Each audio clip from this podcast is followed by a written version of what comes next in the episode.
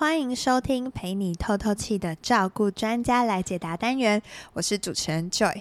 今天我们邀请到的这位照顾专家是有多年临床经验的内科专科护理师。那目前他担任的是更新护专的助理教授以及护理科的主任，我们的林婷如主任。那欢迎林主任跟听众打声招呼。大家好。林主任好，非常高兴可以来到我们的节目哦。由于我们知道糖尿病照护是主任非常关注的议题，所以就特别邀请您跟大家来谈谈有关糖尿病照护的一些常见的问题，想要来请教您。那包含了的是跟患者的饮食啊、运动，还有伤口护理有关的，都是照顾糖尿病长辈时会比较常遇到的。那我们就开始喽，没问题。好的，那第一位我们看到是有照顾者提到说，妈妈有糖尿病，我知道严格控制血糖是非常重要的。不过我其实也不想剥夺妈妈喜欢吃的东西，那这样的话要怎么管理妈妈的饮食呢？实际上啊，糖尿病的患者什么东西都可以吃哈，但是要挑东西吃。那他的吃东西的原则呢，跟一般人一样哈，我们还是要均衡饮食就好。也就是呢，每一餐要摄取固定的糖类。高纤还有适量的油脂的这种方式来控制血糖，嗯、那其中食物中的糖类啊是会影响血糖的波动哈，所以饮食定时定量就可以让我们的血糖比较稳定，也比较容易控制血糖。那有糖尿病的人呢，是不是甜食都不能吃呢？哈，比如说老人家逢年过节就喜欢吃一些应节的点心啊、零食啊，端午节就是要来颗粽子啊，中秋节就是要月饼啊，冬至元宵节就要喝吃个汤圆等等，这些呢嗯嗯都是呃高糖的食物哈。那实际上呢，病人只要浅尝就好了。那当餐如果他要吃这些食物的话，那我们的主食糖类的主食就可以减少分量。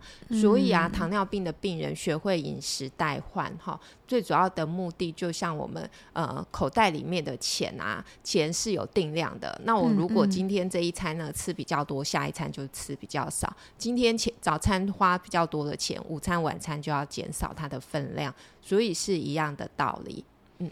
哦，就是像如果中午刚好吃了什么冬至的汤圆，晚餐就要少吃一点淀粉。哎，那请问刚刚有提到说不要精致糖类，那是不是要改成怎么样的呢？嗯。精致的糖类啊，身体消化吸收非常的快，血糖一下子就升高了哈。那实际上我们在吃精致糖类的时候，可以伴随着吃一些高纤的食物，来增加你的饱足感，嗯、同时也可以预防便秘。那哪些食物是高纤的食物呢？哈，就像全谷类的。呃，像糙米啊、燕麦啊、薏仁啊，好，或者是没有加工的这些干豆类，像绿豆、红豆等等，嗯、这些呢可以拿来取代部分的这些精致的主食，哈，白饭啊、白面条啊、糕点等等这类的食物。嗯，嗯，那不同的煮啊、炒啊、炸这样的烹调方式，是不是也会有差别？哦，没有错哦，像有些糖尿病的病人体重过重啊，他就需要控制体重。那控制体重呢，最主要就是减少热量的摄取。那我们在烹调上面呢，做一些小小的改变哈，用清蒸啊、水煮啊、清炖啊、哈红烧的方式啊、烤的啊、凉拌这些呢，哦都可以取代用呃油炸的或者是煎的这一种方式，那就可以减少你的热量的摄取。嗯。嗯那另外提到啊，有些病人他年纪比较大，要特别注意他营养中的蛋白质的摄取，哈，来预防他的肌少症或衰弱症，哈。因为有些人他就是肉会吃不动、咬不动，哈，那他就会不喜欢吃，所以很多老人家就会渐渐的就开始都吃素，哈。那吃素没有问题，但是我们还是要注重哈用。呃，其他的蛋白质的食物来取代哈，像吃肉类哈，它比较不容易咀嚼的部分。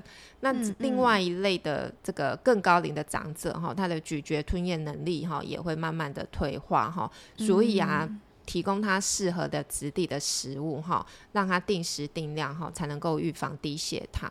不然的话呢，像之前有些个案啊，他年纪比较大，怕增加呃子女的。准备餐点的困扰哈，买一个便当就吃两餐或三餐，实际上一整天的热量不止不够，营养也非常的不够哈，所以这些都是呃在生活当中我们可以注意的。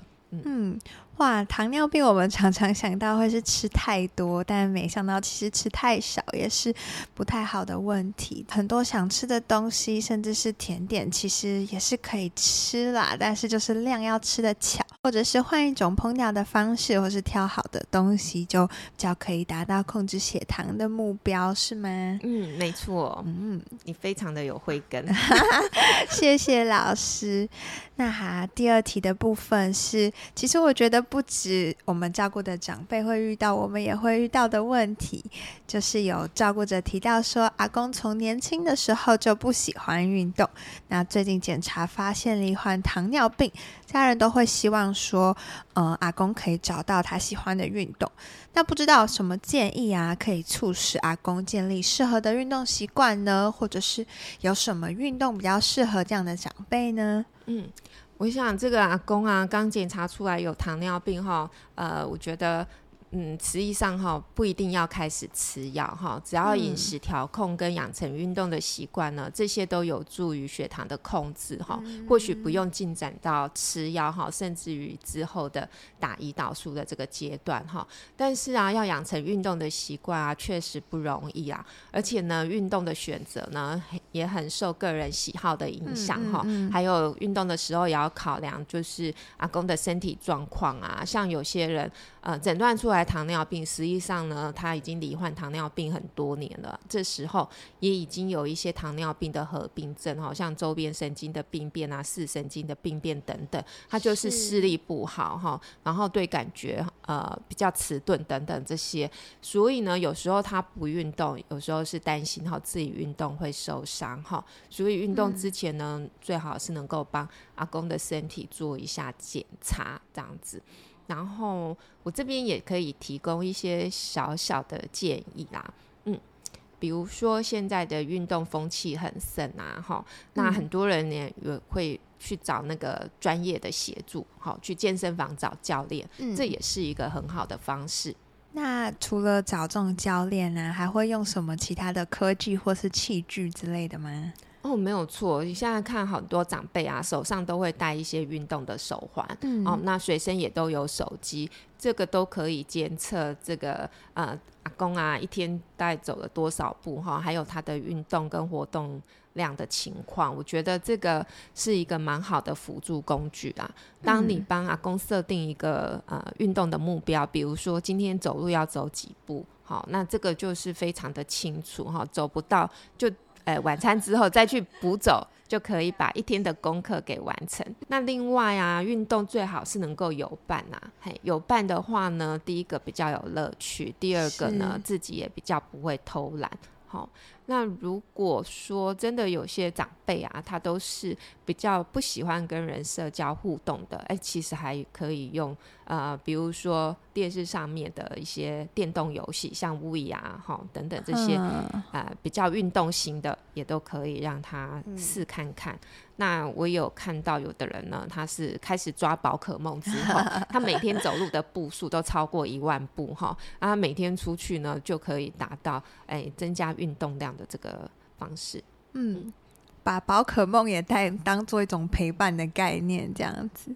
诶，刚刚提到的，就是不管是用运动的手环这种科技辅助，或者是朋友，就真的是我自己在家里长辈实测也是很有用的。他们真的都会跟我们分享说，他的走路步数有没有到我爸爸设定的标准啊？然后阿公就会跟大家分享，就很骄傲的去说，诶，其实都有达标这样，所以觉得是一个蛮有趣，也可以增加互相关心的好的建议这样。没有错，长辈也需要鼓励哈。当你鼓励他达成这个运动目标的时候啊，其实只是口头上的呃赞许他，他也会很高兴哈，而且会比较有动力的继续完成。如果说呃大家希望运动能够维持三十分钟哈，就可以达到训练心肺的功能。但是呢，对老人家来讲没有关系，一开始可以快步走十分钟之后呢，再慢慢的延长，或者三十分钟把它分成。一天三次。嗯，那这样子得到的这个运动的效益啊，还是跟一次三十分钟的运动一样。